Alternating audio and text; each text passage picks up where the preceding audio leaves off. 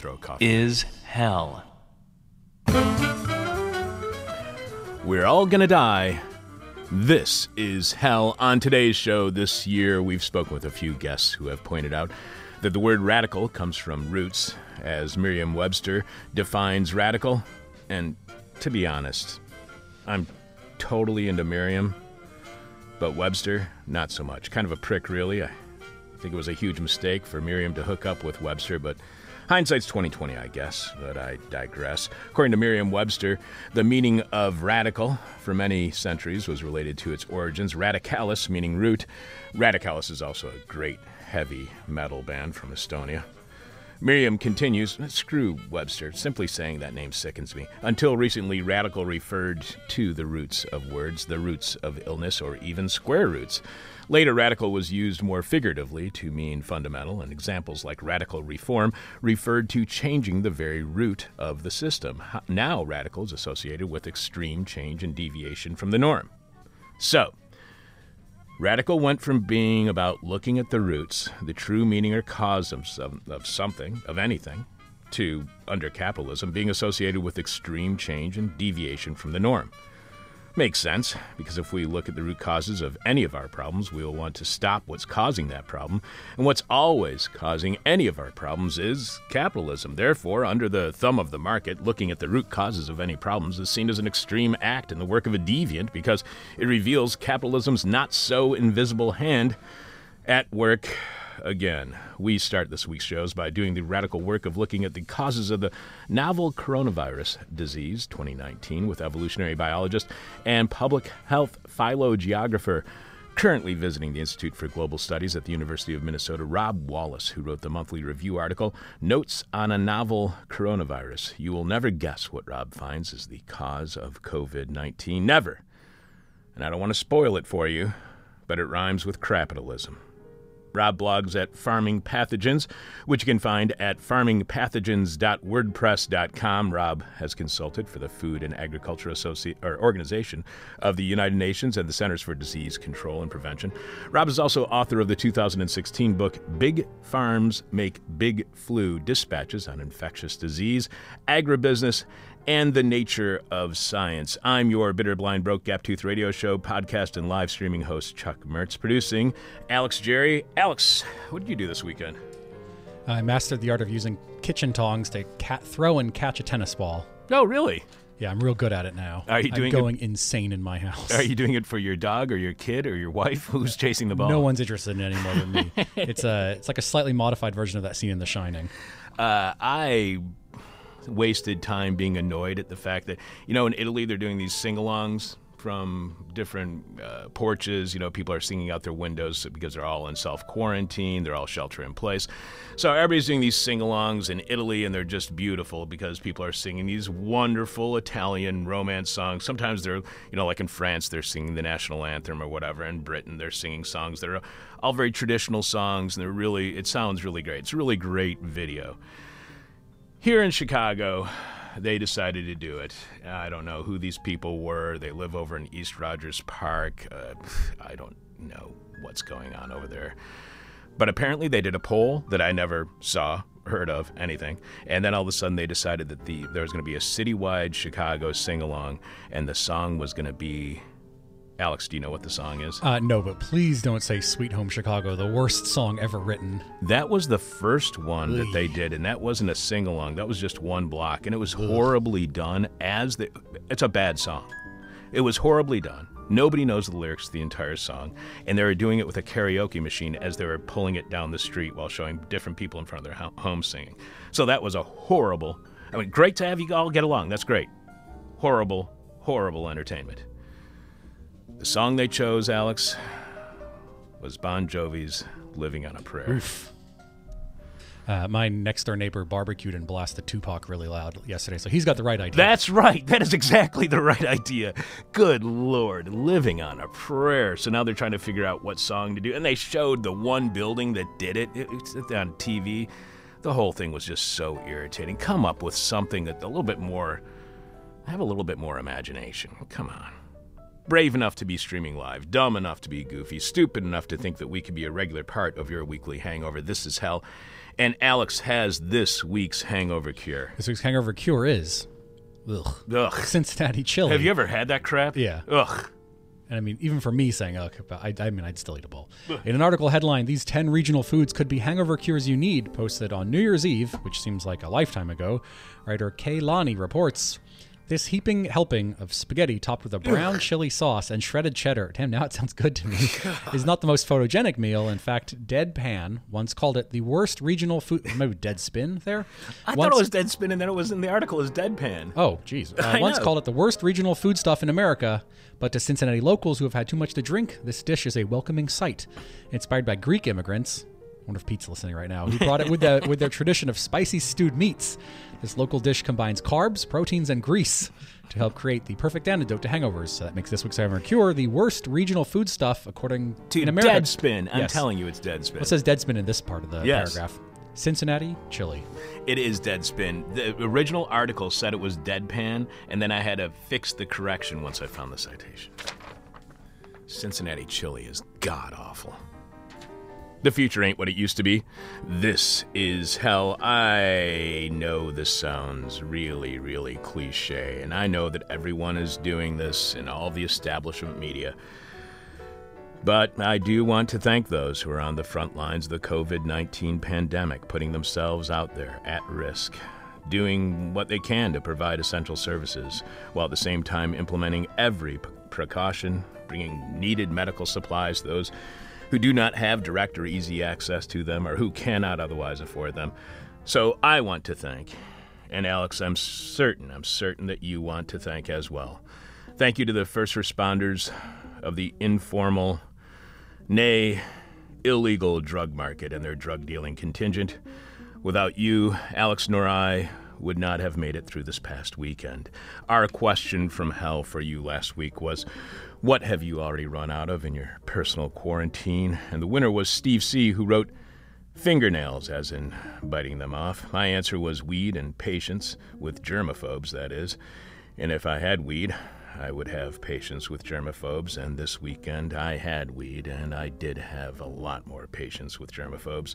Well, drug dealers, and not the legal kind that gouge you and force you to be in a small area with other stoners waiting in line as the doofus in front of you considers and the salesperson explains far too many strains of weed. Hats off to you, drug dealers. You really met the challenge and came through yet again. All of us cannot thank you enough. Whether it's the dealer who figured out how you can be paid digitally or the one who discovered it's easy to drop off if certain things are left only slightly, as in bag size, open, for easy, no contact delivery. Congratulations to all of you for easily fulfilling the needs of stoners everywhere, while the formal market was failing all of us. And thanks to Cook County State's Attorney, Kim Foxx, who I did not vote for, Fox with two X's, this weekend announced that during the coronavirus outbreak, nonviolent, low level drug crimes will not be prosecuted. We are at a revolutionary moment in weed. The legalization of marijuana created a horrible system that was far worse and more expensive and inconvenient than the old illegal market. This is the time, with Johnny Law no longer busting anyone for dealing, for dealers to step up and put legal weed out of business. I think dispensaries have closed as a non essential business, not informal economy. Now, I'm sorry, now, informal economy, crush the legalization that perverted weed with the law. Crush them and let us never speak of anything but decriminalization again. Speaking of the formal market failing us, we all do understand that the Trump administration's response to the coronavirus outbreak has been completely ideological, trying to fix the problem with the government doing as little as possible, shrinking all its responsibilities to its citizens and their public health in hopes for the for-profit private sector will fill the demand for, you know, survival while simultaneously pushing what little responsibility it still had left onto states, forcing them all desperately to determine how to address the crisis and where to get the supplies necessary for any response to the plague that now haunts us just outside of all of our front doors. You all get that, right? We do all realize that Trump sacrificed human lives so he could finally implement the Republican fantasy of the neutering of the federal government, the empowerment of the states, and forcing the private sector to suddenly fulfill and perform what the sub- public services have done for centuries. Trump was thinking about the victory laps of proving big government never works, that states should have power, not the Fed, and for profit industry can solve all of society's issues. We don't need democracy or a government. And he would rather do that. He would rather prove that. Republicans would rather pursue that ideological fantasy than actually saving their fellow citizens' lives. The cynicism is so thick, they get more joy out of the prospect of trolling liberals and rubbing their nose in it than they do from saving human lives.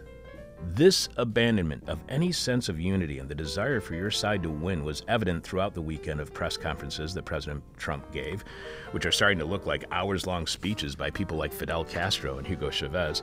In fact, I'm pretty certain that with Trump's rallies canceled by the virus he helped spread by doing nothing for so long, Trump has decided these press conferences will be his rallies. In 2016, he was able to get free airtime when every network would air every second of every one of his rallies, and he has figured out how to get that free airtime time again, and some reports claim it is working with his approval numbers on handling the virus actually going up recently, especially amongst Democrats. On Saturday, after President Trump commended the U.S. for displaying such amazing unity over the last few days, Secretary of Housing and Urban Development Ben Carson also applauded how we are all coming together as one during this crisis. So I guess they didn't hear about all the greed and hoarding at the stores. I guess they didn't know that seniors were seen crying at empty shelves because they didn't have any toilet paper at home and some a-hole just took the last 72 rolls. I guess they are so sequestered away in their lack of reality that they did not know the second, the very moment Illinois Governor J.B. Pritzker made his shelter-in-place announcement for the state, then immediately told viewers, this is not the time to run to the grocery store and hoard. That's exactly what they did. Not that you can blame the people who did run to the aisles where hundreds of coughing, sneezing people had just been to crowd into stores and get toilet paper that is now fully stacked everywhere. I can't blame them for their actions after 40 years of the government and media and all sorts of civil society telling us that if we just take care of our individual selves, everything will work out great, giving up on any thought of working together collectively. It makes sense that all we think about is ourselves and screw everyone else. That's what Reaganism, that's what neoliberalism is all about. All about. Screw everyone. I got mine, and that's all that matters. If the poor suffer, it's not my fault that I have seven cars and live in, with my family of four in a 15,000 square foot house. It's their fault for being so poor. There's so much unity happening right now, Americans coming together. That is, CBS News reported the CEO of the Interna- Intercontinental Exchange, which owns the New York Stock Exchange, Jeffrey Sprecher, who is the husband of Republican U.S. Senator Kelly Loeffler of Georgia, on February 26th sold $3.5 million in shares of the International Exchange as uh, or ICE as it is called, at an average price of $93.42 according to a filing with the Security and Exchange Commission. Since then, ICE shares have plunged nearly 25% amid a, a broader downdraft in stocks. And he wasn't the only one. So did Senator Richard Burr, another Republican. While many were pointing to other senators for selling stock prior to the market collapsing, Loeffler's and Burr's sales seem to have happened at a moment suspiciously after a meeting with the Trump administration. Yep, there's a lot of unity going around. So much unity that President Trump couldn't get out of the press conference without attacking the fake news and sleepy Joe Biden because nothing says unity like attacking the press and your political competition. Of course, these are the United States, but not under President Trump. All the states at this time of crisis, as far as Trump and the ideologically driven right is concerned, all the states are on their own. Each of the 50 states are now left to find their own medical supplies, which are much needed. This has led the states to bid against each other and drive the price up on, say, much needed N95 masks to nearly 10 times what they were only days ago. And if that's not bad enough, according to Bloomberg News, the federal government is actually bidding against the states, thus raising the price, prices even higher and keeping the masks out of the hands of the states the Fed now says are responsible for their own response. Trump says he is now a wartime president, despite being at war with several countries throughout his time in office, as if those wars and those troops who fought in them and all those victims of those wars don't matter. But if Trump were president during World War II, he would have told the states, hey, arm yourselves, figure out how to fight the Nazis on your own. We're not a shipping clerk, which would have been a real issue on D Day. Trump and his Fox political party want this crisis to be fixed by the private sector so we can praise them and finally put the last touches on replacing a democratically elected government with one run by corporations and their sponsored candidates who will likely be wearing corporate logos on their lapels in the very near future, or let's hope they do so we can identify who owns them. Vice President Pence during one press conference this weekend, praised the great American industry for doing such a great job during this crisis. You know, the great American industry that has completely fallen short in supplying our demands for test kits, for hospital beds, for ventilators, for respirators, for a vaccine. That great American industry that cannot fulfill the demands of its customers who were at one time citizens of a nation that could actually supply all of those demands and would so willingly when governments were in the business of protecting their citizenry and not promoting a pro business ideology that benefits that lines the pockets of your benefactors. Meanwhile, remember how Bernie Sanders condemned or commended Cuban healthcare and then was attacked by Anderson Cooper and Joe Biden and just about everyone else for supposedly supporting authoritarianism? Well, while the U.S. is running low on medical personnel, so low they are asking those who are retired to come back and EMTs who have lost their certification to come back as well. Meanwhile, in Cuba, they have so many doctors and healthcare personnel and equipment. They're sending them to Italy to fight the virus there. The Republican Party and their handlers at Fox want the Trump administration to fix the virus with the market, and it's failing miserably. People will die because their faith in the market was greater than their responsibility to humanity, and they're not about to change that priority. We are dying while they await capitalism as savior. But capitalism is about profits, not people. And that means a lot of us are going to die because, in the world of the far right, Fox News, and Donald Trump, if you cannot afford the cost of living, then it's time you start dying and get out of their way. Yes, this is hell. Coming up, another pandemic is on our hands, and we still refuse to consider the latest plague's root causes at our own peril and that of the generations that follow us. We'll also have rotten history and what's happening on the rest of this week's shows. Noam Chomsky called This Is Hell sanity and talk radio, so clearly and sadly, Noam's gone insane. This is hell despite 24 7, wall to wall blanket, whatever you want to call this endless new media coverage of novel coronavirus 2019. Nobody has yet to talk about exactly what caused the pathogen to be released, the virus to be transmitted, and the pandemic to become global so quickly. That's because nobody is willing to do the radical work of actually looking at the root causes of COVID 19. Here to do just that, evolutionary biologist and public health phylogeographer Rob Wallace wrote the monthly review article Notes on a Novel Coronavirus. Rob blogs at Farming Pathogens, which you can find at farmingpathogens.wordpress.com. Welcome to This Is Hell, Rob. It's a pleasure to be here, Chuck. You write that outbreaks that make it on the world stage can be game changers, even if they eventually die out. They upend the everyday routines of even a world already in tumult or at war. To what extent, when this is over, do you think the world will be able to go back and simply be the same, act as if nothing happened, and jump right back on whatever culture we had, right back on whatever societal trajectory we were on? Can we just go back? Should we, and even should we go back? Should we be nostalgic about the past and try to retain that when this is all over? Well, uh, will we and should we are two different things. Um, we can't underestimate the capacity of our rulers to be able to uh, surf along any um, disaster uh, and be able to come out roses on the other end. I'm not giving them more power than they have, but they, uh, given the last uh, 500 years of capitalism, they have expressed, showed themselves to be quite capable of being able to um, jump across any barrier that they've been confronted with. So, um, as capitalism, as you so eloquently put, is organized around profit first. Uh, it already is in the business of basically putting uh, people through uh, through the wood chipper, as it were, to uh, turning uh, people and nature into profit. Um, so I would say that the possibility of a, of a, a few million people dying, um, it is after all what wars have been about for so long, um, especially this one in which we can't just blame a bunch of other humans or we could, but um, they choose not to.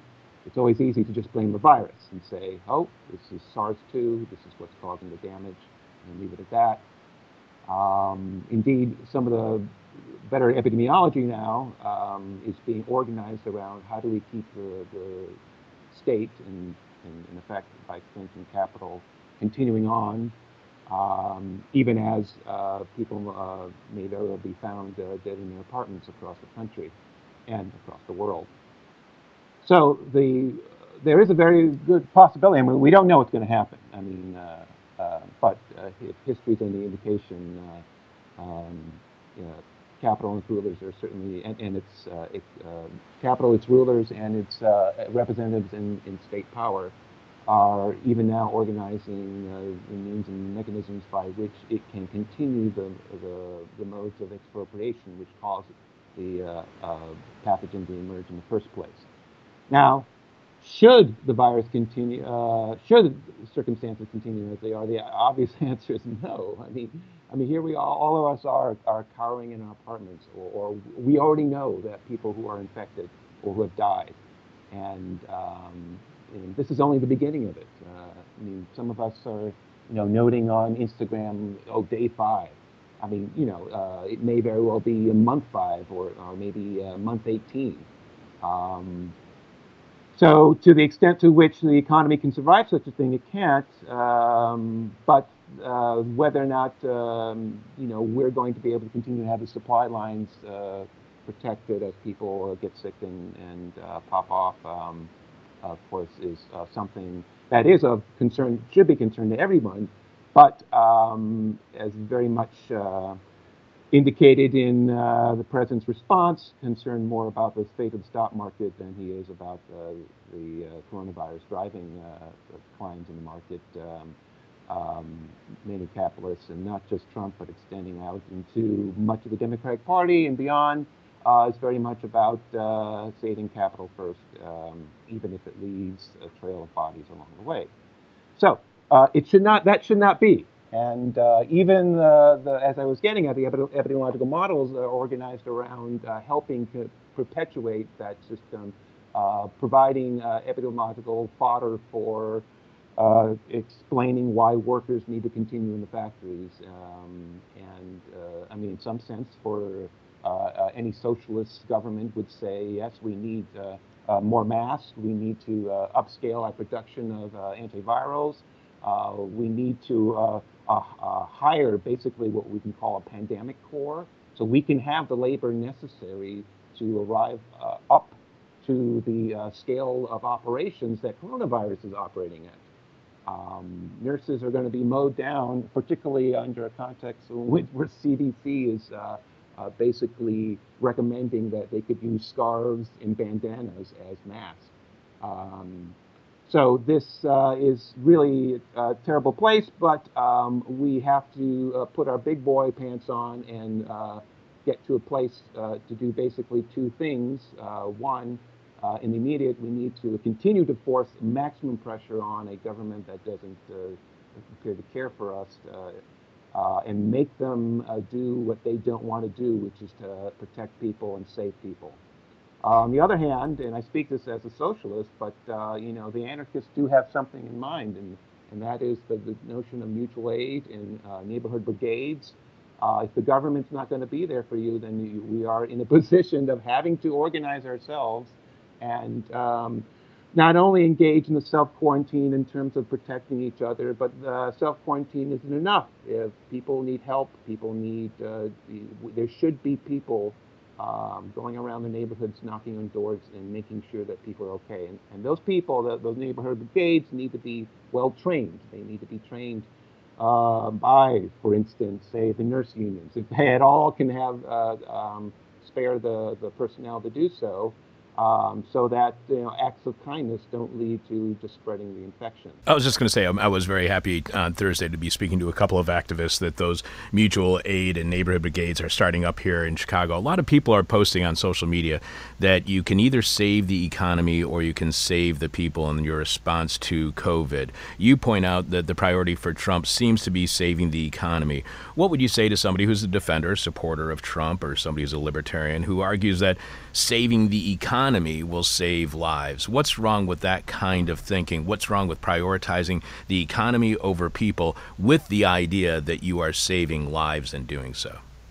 Well, I mean, right now we have a, a, a fairly well functioning economy that it's not doing a good job saving people. Uh, I mean, if you are set up your economy in such a way that uh, the entirety of your healthcare system has been largely stripped over the last 40 years, that you're on a just in time uh, neoliberal program, and uh, you are not in a position to be able to uh, deal with such a surge of uh, cases. And we're just in early days, and already uh, people are fighting in Bronx hospitals, uh, doctors and uh, patients over over protective equipment, you know, the the mask and such. Um, so your economy is not in a position to save people at this point in time. And right now. Um, we are we must be put ourselves in a better position to uh, upsurge in our capacity to help and save uh, save people. I mean, um, you know, the in, in essence, the emergency extends into the structural uh, uh portion of the country, part of the country. Um, the emergency isn't just the virus. The emergency isn't just the infections. The emergencies extend into our uh, incapacity to be able to respond to such a thing.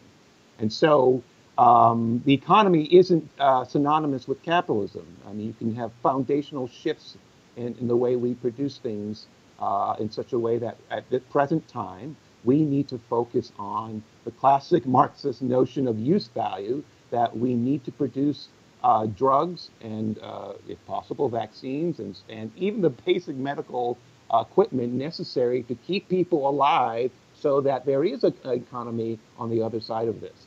I would oppose going back to an expropriated uh, expropriating economy. Uh, but if we were to do that, certainly at this point in juncture, we would need to suspend uh, that kind of uh, way of thinking. The other thing I don't really understand is, as you point out, the the second largest Ebola uh, outbreak just happened in the Democratic Republic of Congo. It burned itself out apparently on March 3rd, or it ended on March 3rd. 20 over 2,200 people died.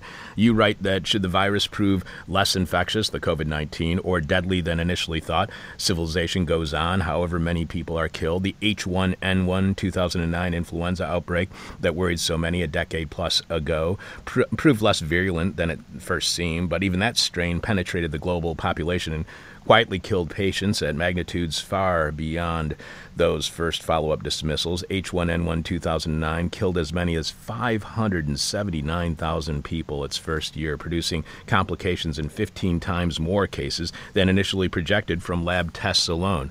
If the number was so high, if we are so aware of these epidemics and pandemics happening over and over again, then what explains why the United States seemed to drop its guard when it comes to protecting itself against pandemics? Why did the whole world seem to drop its guard in protecting itself against a pandemic when pandemics have been happening on a regular basis over the last 20 years? That's an excellent question. Um, and I would say uh, two things come to mind. Um, first, uh, I would say that the economy that we've organized, our means of social re- reproduction, is uh, in, engaged in expropriation, and it, uh, it involves in, in essence, assuming that Earth is an infinite uh, source of resources. And so, uh, as we uh, have exported our neoliberal model around the world, um, more of the world is engaged in the kind of um, deforestation and development that leads to the greater uh, spillover of these pathogens out of their uh, wild uh, reservoirs. Um, that in part explains, in, in, my view, explains the um, increasing frequency of the emergence of these pathogens as well as the increasing uh, geographic and temporal extent of, of the outbreak. So, you know, uh, Ebola, you know, from 1976 on, um, you know, it's merge and take out a village or a gorilla troop or two, and it's a terrible thing. You have uh, case fatality ratios of 90%. Uh, um, but then it burn out, and that'd be it. And then 2013 comes on, and, and uh, Ebola is long, four, five, ten years circulating in, in West Africa. All of a sudden, it spills over and infects uh, 35,000 people, killing 11,000, and leaving bodies in the streets of uh, regional capitals. Um, why, how did that happen? I mean, if you look at the genetics of the virus itself, there's nothing's changed. I mean, it's very little change. That same uh, clinical course, same uh, generation time uh, in terms of infections, uh, in terms of its uh, momentum, and, and yet uh, it went from taking out villages to taking flights out into back to Europe and America. so um, and uh, our group's uh, hypothesis is that uh, in the course, uh, as neoliberalism, uh, you know, turns to West Africa, and uh, and this is kind of the source of the last of the kind of virgin farmland available. Um, what was previously a, um, a kind of subsistence agroforestry is, is, undergoes a kind of classic enclosure and proletarianization that turns locals from uh, just you know getting enough for themselves, growing enough for themselves or, or local trade into moving toward direction of, of, um, of national production or, or even uh, kind of uh, uh export economy.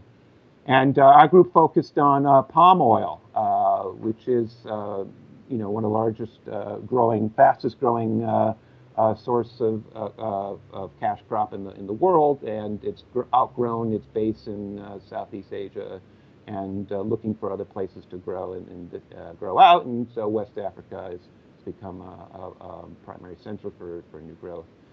And um, so um, uh, Liberia has long been a, a kind of center of uh, corporate production, going back to, to the days of rubber tapping. But uh, Guinea next door uh, was largely closed off. It started to um, turn its kind of subsistence palm oil into more uh, at the national level kind of parastatal companies uh, that were subsequently opening up to multinational uh, uh production at the time in which uh, Ebola spilled over.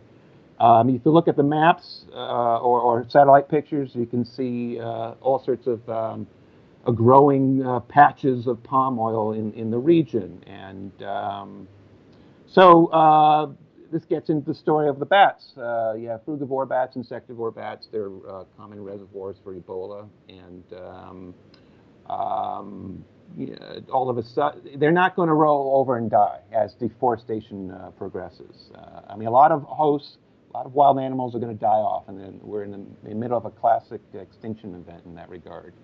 Um, but some of the animals have a behavioral plasticity enough to allow them to be able to adjust to circumstances. Bats are one, uh, wild waterfowl are another.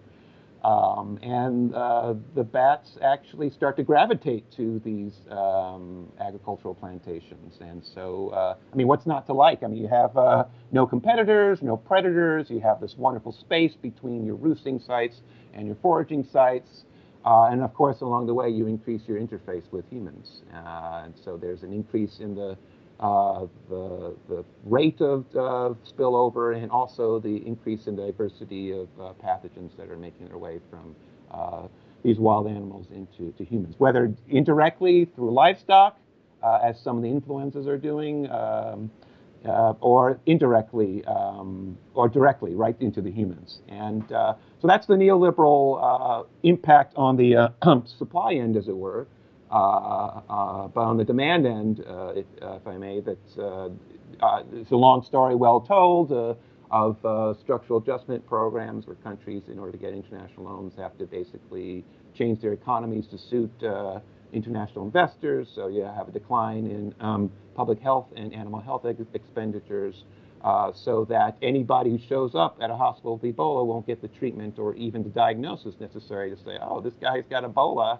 Um, you know, and it's hard. It's the the the, the um, the uh, uh, symptoms are quite noisy, and it's not always clear if someone has uh, Ebola or Lassa fever or something like that. But then, you know, without uh, with the structurally adjusted public health system, then once it gets going, uh, uh, a pathogen can make its way into the city, and this goes hand in glove with the shifts in migration patterns. People are engaged in more cycle migration. They're forced off their land, so they move to the city, but they only work there a little bit, go back home to uh, the, uh, during the growing season to help out. and so that increases um, the, what I call a peri-urban circuit that goes on between um, wild life spillover from the deepest forest in through past the peri-urban urban continuum and into a major city uh, where uh, uh, is very much connected into the international international travel network, which is of course uh, as integrated as it's ever been. Uh, so you have a pathogen that might merge out of the deepest forest from a, um, a bat or a bird or any other wild animal and can, in a matter of weeks, end up infecting beachgoers in Miami.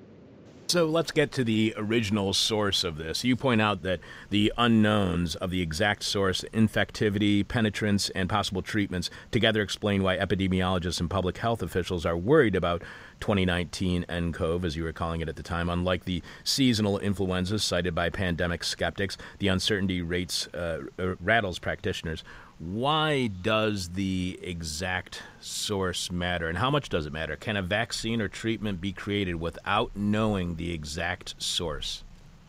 Well, the, the exact source does matter for good reasons and bad. Uh, the bad reasons, if I may start uh, off with that first, is that everybody wants to blame everybody else.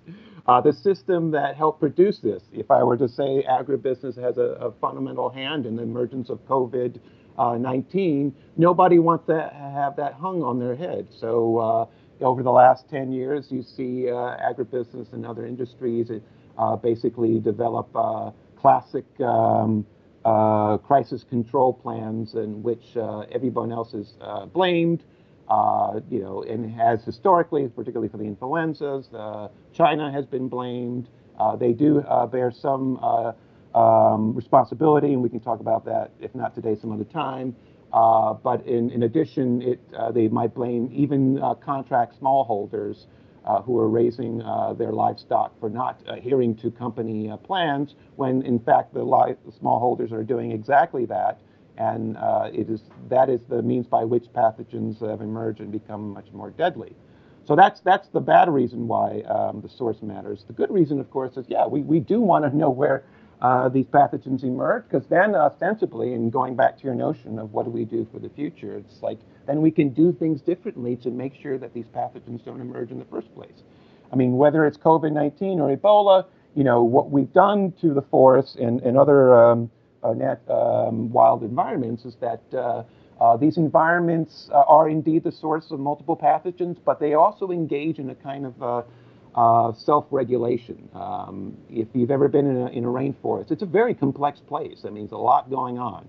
And so any host with a pathogen is unlikely to come across another host in any, in any short order and basically string up a, a whole line of transmission out of the forest out into, out into your local city.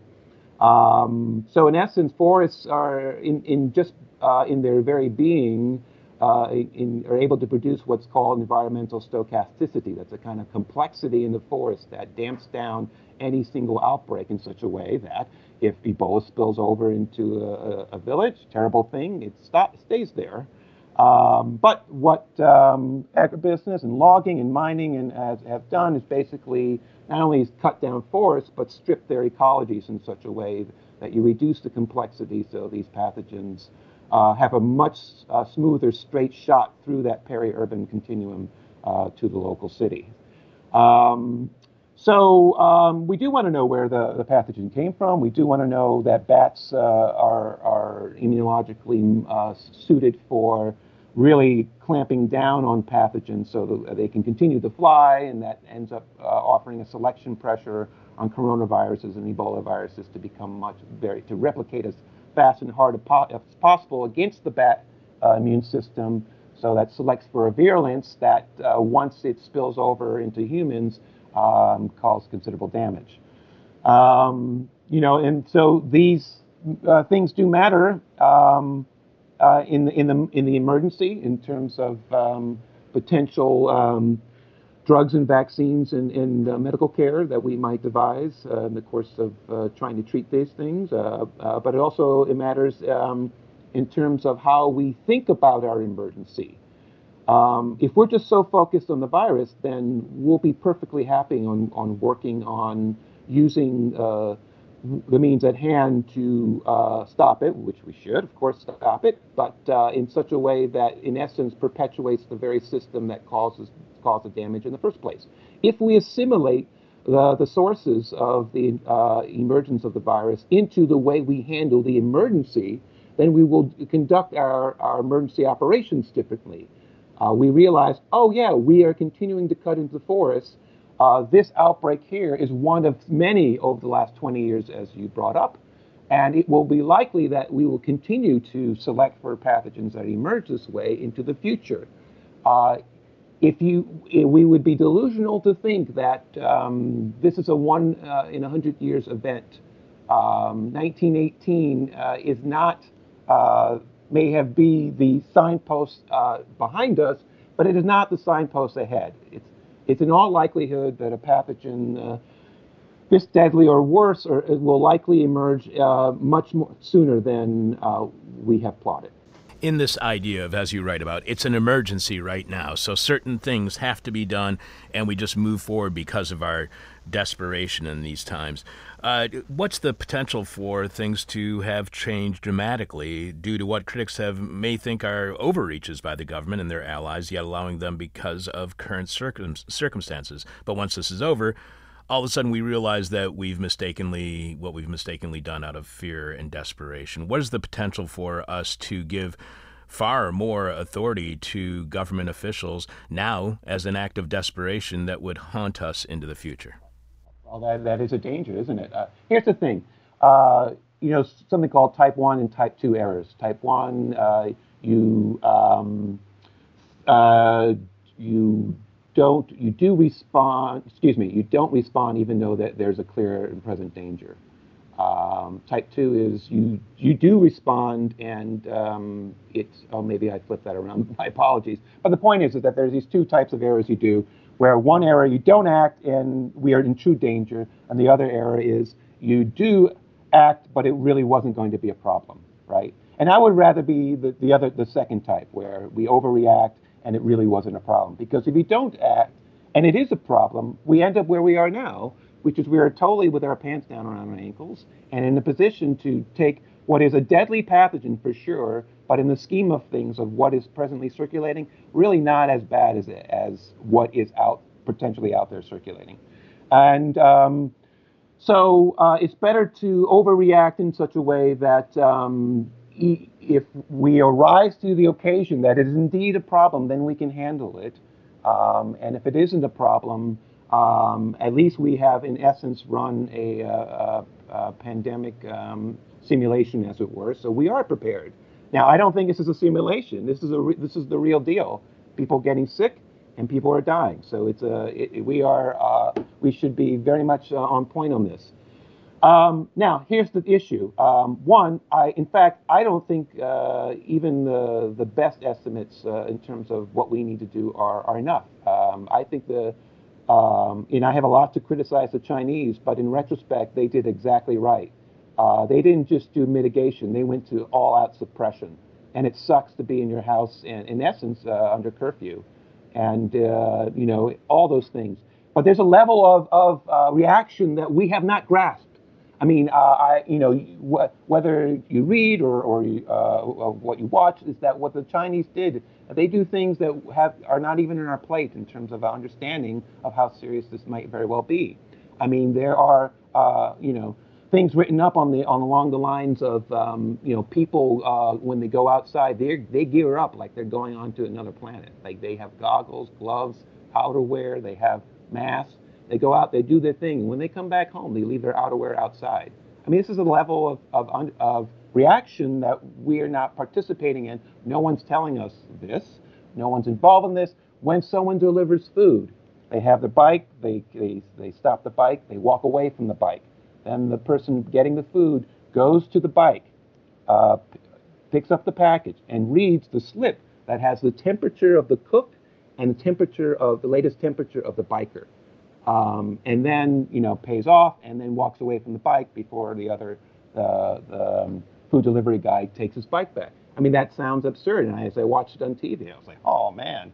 But you are beginning to grasp and understand the seriousness by which uh, they're taking it, and they have indeed uh, you know pushed back the number of deaths down, uh, or even the number of new cases uh, way down uh, to a point that allows them to be continue to be free. On the other hand, our more laissez-faire efforts about this, our modelers are saying, well, we can go uh, back and forth between uh, self-quarantine and being uh, uh out and about uh, working the economy, keeping it alive. Their estimates are uh, 18 months doing this back and forth. And you go, well, damn, like, what population's the free one? Because um, if China, China basically, uh, and now, and of course, it, it, might bounce back too. That's the thing we're keeping our eye on, whether or not the once uh, China uh, takes the, uh, you know, their foot off the pedal, whether or not it'll bounce back. And um, but uh, for the most part, they went whole hog, as it were, to uh, clamp down on the outbreaks and did contact tracing in the middle of the of the the peak of the outbreak in a way that we are incapable of doing even in the early days. And it really speaks to, uh, in essence, our collapse in public health over the last 40, 50 years. We neglected public health uh, in favor of individualized um, medical care, and or we spun it off uh, uh monetizing it. Um, so, yeah, let me just leave it at that. so it's globalization, it's austerity because globalization spreads the pandemic quicker. It's austerity because we cut all of the funding for public health care. It's deforestation because that's imposed on nations by the World Bank. Deforestation that's not only leading to the spread of pandemics, but deforestation that's leading to climate change. How much are all of these things interconnected? How much is the fight against future pandemics connected to the fight against climate change?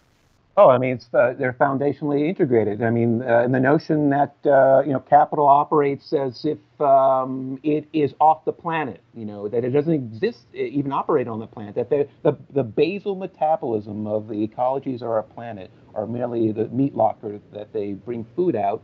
Uh, and um, you know, when I think of a um, um oh God, who's the uh, oh Elon Musk when he put his car into space. Um, I mean, that's exactly what capitalism is. It's off the planet. It's not. It's no longer uh, operating under the notion that we, as human beings, are animals and living uh, beings that are part and parcel of an integrated uh, um, ecology. And uh, I mean, both climate change and these pandemics, they're not just functionally integrated in the sense of as the planet warms, the uh, changes in the geography of the pathogens.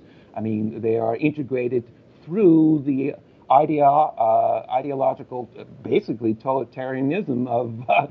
of uh, neoliberal capitalism that's been largely imposed on a planet in such a way that uh, our not only are we as humans alienated out of uh, our, our work, uh, but uh, uh, nature itself has been alienated in such a way that we can't even think through or operate in nature's context except if it's through the lens of commodification.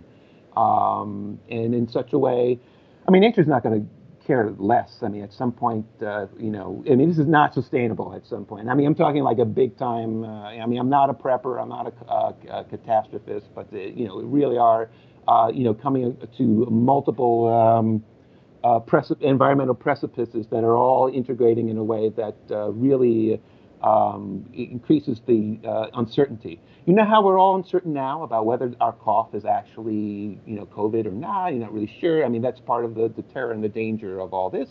You're not sure. Uh, it's not like seasonal influenza. We've got a bead on it, and you know, vaccines, and we know what it is. We know its course and all this. This we have no idea. Now multiply that uh, many times over for you know several hundred years going forward in terms of not understanding, you know, in this kind of existential dread of the, uh, you know, this is hell, uh, the understanding of what the of what the uh, blowback is going to be. Um, I mean, uh, so uh, those things are, are, foundationally integrated, and and and the way I.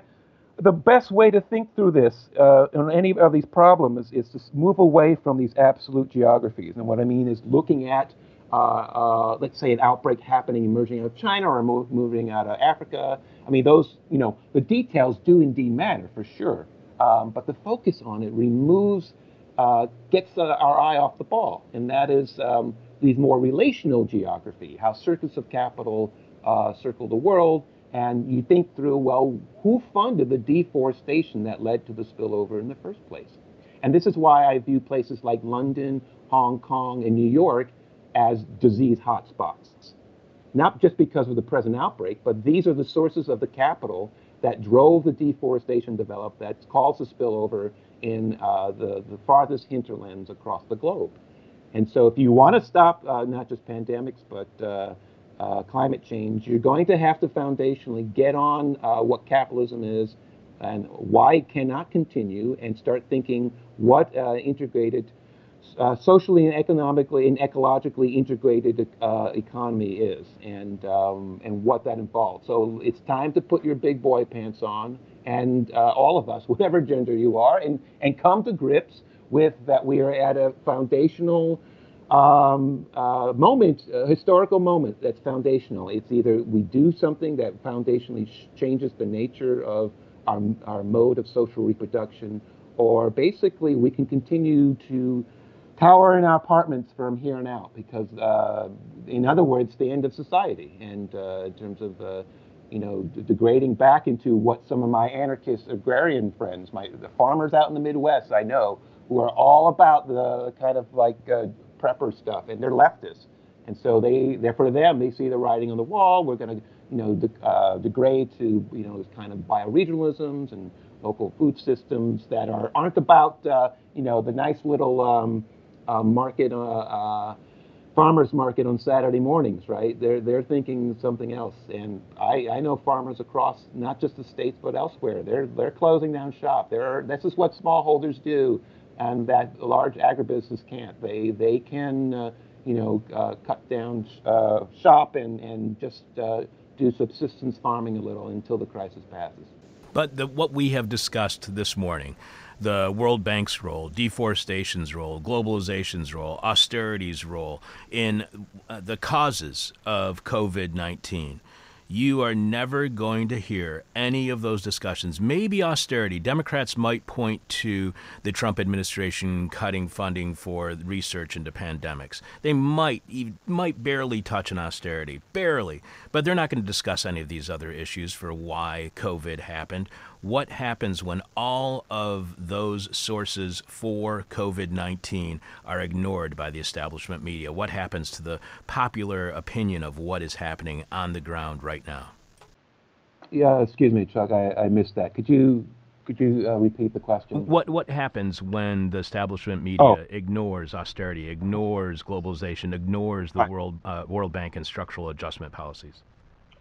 Um, well, I mean, what happens is, is that um, I mean, they're, they're after you know, uh, uh, recapitulating the power, uh, and um, I mean, you know, there might be some individuals who are actually genuinely concerned about this. I mean, I, I would say a lot of people are concerned about this, certainly, but um, not to the point of willing to, you know, drop. Uh, um, what they've invested uh, in a, a, metaphysics and uh, political economy that rewards them so well. I mean, this is, gets to H. Bruce Franklin's notion uh, that uh, you know Cedric James, um, uh, Frederick James, excuse me, took on, which is that um, you know uh, capitalism is more important than than saving the planet. I mean, it, it, it's more important that capitalism continue to exist on the planet, and um, I mean, this is a foundationally a sociopathic uh, uh, rule. Uh, so you have people in who are, are magically well uh, groomed, and, and uh, I mean, not to make it personal like that, but I mean, it, you know, all the accoutrements of what would be a sensible, uh, interesting, vivacious personalities that are absolutely off their rocker. And it, has to, it doesn't have to do with individual mental health or anything. It has to do um, with a kind of a you know, sociological uh, implant, as it were, uh, in terms of the way they view the world and, and how they, they move on. And at some point, you have to say, I'm not going to participate in, in that anymore as best one can, and start to uh, organize the, back against that. Um, you know, I, I used to argue with agribusiness representatives. Um, I don't even do that anymore. I think it's a waste of time. I mean, I do sometimes, you know, if, it, if, it, if there's a broader audience to make a point to. But um, those people are off their rockers. And, uh, well, let me take that back. Some of them are off their rockers. The true believers are utter morons, and they're not allowed at the hand of the wheel of, of these companies and uh, organizations. Uh, the other people are the cynics who know what's going down and um, are doing the best uh, they can to squeeze out at the last little bit. I mean, we have what's called the Lauderdale's paradox, where as the amount of uh, the primary forest uh, declines, it becomes that much more valuable. So there's a, a, greater push for the companies to get the last little bit. And I, I you know, and it speaks to my my third. Uh, I go back to when I was in third grade and I was in the class and I, I saw these. And I knew even deforestation then, but I, I look at the map and I say, oh, at least there's the there's the, the Congo and the Amazon, right? Those are the lungs of the planet. And they're going to continue to produce oxygen. We wouldn't be so foolish to cut into that. It's exactly what we're doing. They are so willing and able to drive um, destruction of, the, of our, the very basis by which we uh, eat and breathe into the ground for, for a, a couple bucks.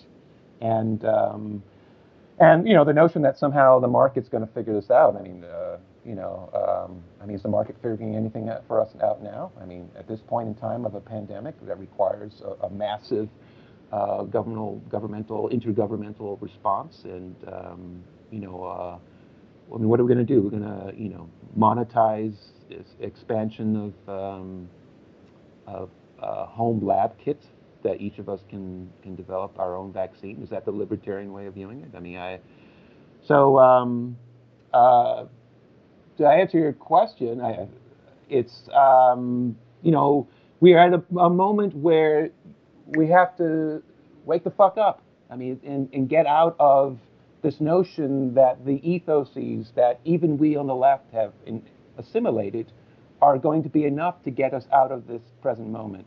And um, you know, the fact of the matter is, we're going to know. All of us are going to know people who have, will have died in this, and um, it's it's early yet, and we don't we can't believe that, right? But it's already happening, and um, um, you know, you have to uh, reach to a moment in which you decide as a human being that you're going to try to unplug out of a sociopathic system that uh, not only destroys people in this country, but very much around the world. And um, um certainly, uh, whether or not you have kids, there's a sense of um, you know, gets back to more of the indigenous notions of uh, us borrowing the earth uh, from our grandparents, our, our grandkids, than uh, than just using it like this, and um, you know, really speaks to uh, you know, I've had my own uh, revelations in the last couple years of um, how plugged in I have been in, in the assumptions of the system, and I find myself increasingly radicalized uh,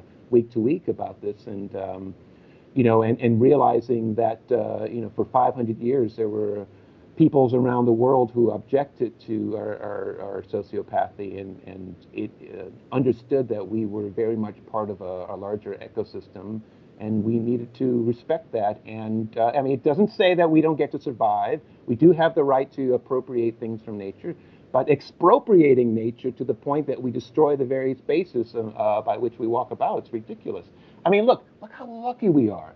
We're on a planet, we're on the surface of a planet where we get to walk around without a spacesuit. We don't have to have a mask on our face and huffing canisters of air. Although maybe that's the direction we're going. I mean, you can, you know, monetize or monetize the water in such a way that we turned it into a fictitious commodity. People buy it at the store. I mean, can you imagine uh, uh, you know, Amazon getting into the business of, um, uh, in, you know, uh, sending out uh, uh, packages of air canisters, how much money they can make. I mean, do we want to move in a direction where, where we basically destroyed all these uh, free ecosystem services, um, you know, like clean water, clean air, and, and food? I mean, you put a seed in the ground, it grows on its own just about. You just need a little tending. I mean, that's astonishing. I mean, you, you, uh, we have lost touch with those basic uh, understanding that, um, you know, I, you know, it's wonderful to look at the stars and, and other planets and all this, but uh, the notion that we would be willing to, you know, destroy the very basis of our existence here in favor of uh, some sociopathic abstraction is, is off the wall. One last question for you, Rob. We've been speaking with evolutionary biologist and public health phylogeographer Rob Wallace, who wrote the monthly review article, Notes on a Novel Coronavirus. Rob blogs at Farming Pathogens, which you can find at farmingpathogens.wordpress.com. Rob's next book is The Upcoming Revolution Space. He's also the author of the 2016 book, Big Farms Make Big Flu Dispatches on Infectious Disease, Agribusiness, and the Nature of Science. Rob, one last question for you, and as we do with each and every one of our guests, our final question is the question from hell, the question we hate to ask, you might hate to answer, or our audience is going to hate your response. And I have a feeling that this is going to be the question from hell that we're going to be asking each and every one of our guests, and it's the question from hell that everybody is asking each other right now. Rob, how are you feeling? I, I am not feeling that well. I um, actually have uh, a COVID infection, and um, I'm on day 15. And um, you know, it's only in the last couple of days where my symptoms have uh, emerged. Um, bouts of uh, shortness of breath. Um, I'm starting to feel a kind of peripheral neuropathy, which is a little numbness in the hands and feet, which is really not a good sign. It means it might be a lack of oxygen in that direction. So after this uh, interview, I'm taking myself, uh, I'm plugging myself. This is the last interview I do for a while, and I'm, I'm taking myself to the hospital. And what I'm most concerned about is I don't have a fever, I had no coughing, no mucus, and I think the lack of symptoms is a little worrying because it's saying that the this pathogen is kind of uh, able, willing, and able to to trick the, the body into not deploying its physical defenses. So um, uh, I feel really good right now talking to you, and I appreciate the opportunity to do this. But um, uh, there's par- parts of the day, particularly in the evening, where I just feel like absolute crap. And this is not an influenza, people. This is the real deal. Uh, some of us will be fine. Some of us aren't going to make it, and I'm really sorry to hear uh, for that. Um, but you have to take this very seriously. This is the real deal, and um, I, I, just wish everyone the best. Hang in there. There will be a tomorrow, and uh, we will make our way through this.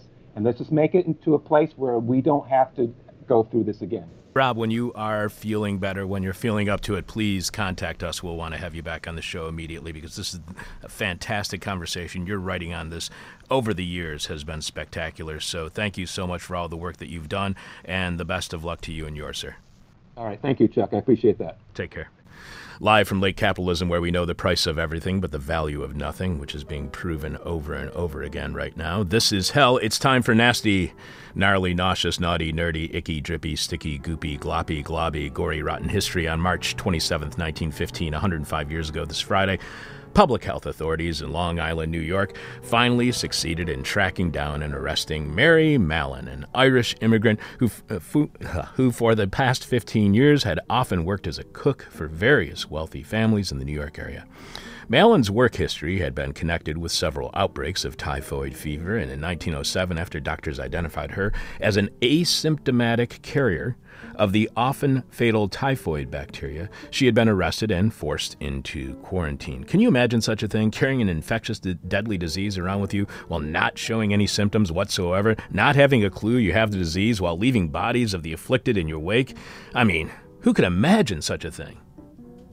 In the news media, Mallon became popularly known as Typhoid Mary, which is a horrible cocktail, but Mary stubbornly refused to cooperate with authorities and would not accept the fact that she was a disease carrier. And with denialism so rampant here in the U.S. today, don't be surprised if this happens again with COVID 19. After three years held in isolation, three freaking years, and you thought a weekend of shelter in place was bad in Chicago, Mary was released on the condition that she no longer work as a cook. But by the time she was arrested again in Long Island five years later, she had resumed her former, former career moving quickly from one job to, the, uh, to another under a series of assumed names, because she was apparently really annoying. Mallon was kept in quarantine for the rest of her life, and it's believed that her actions may have caused the deaths of as many as 50 people.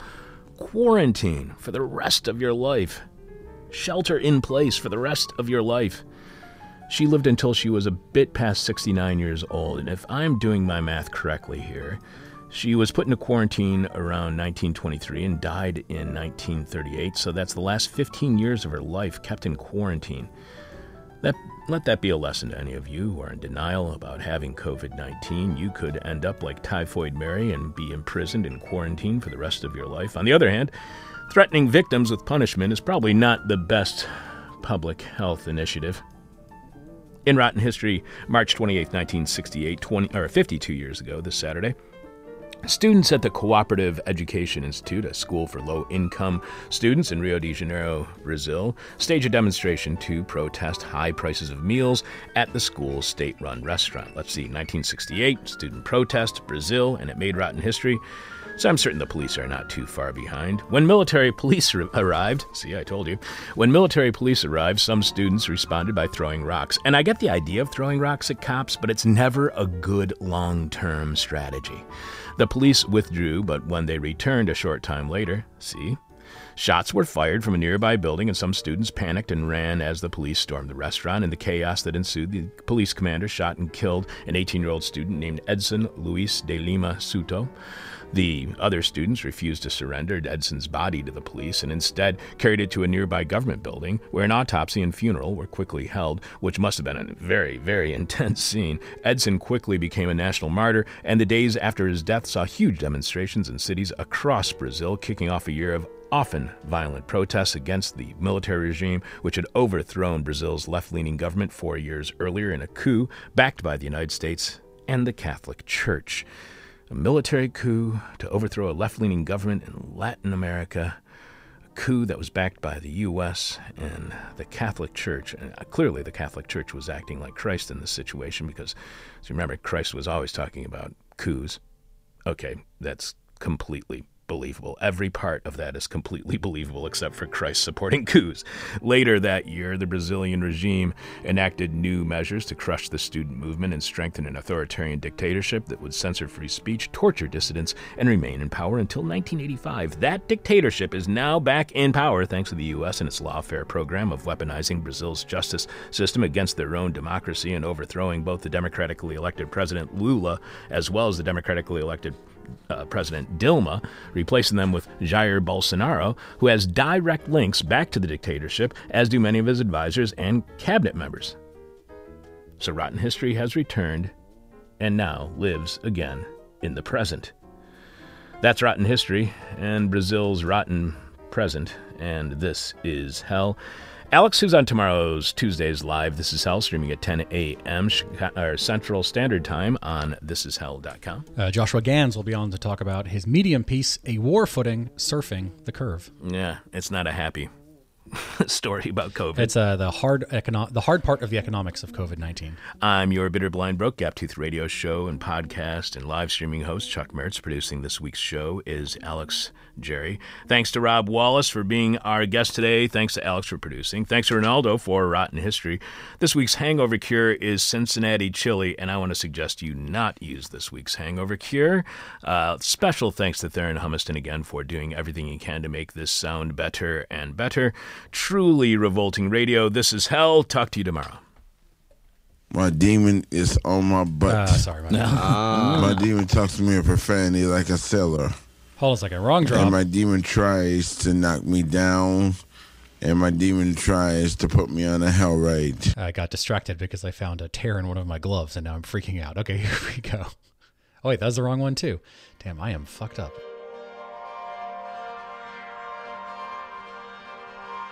Thank you for listening to This Is Hell. For more interview hell and to support the show, visit thisishell.com.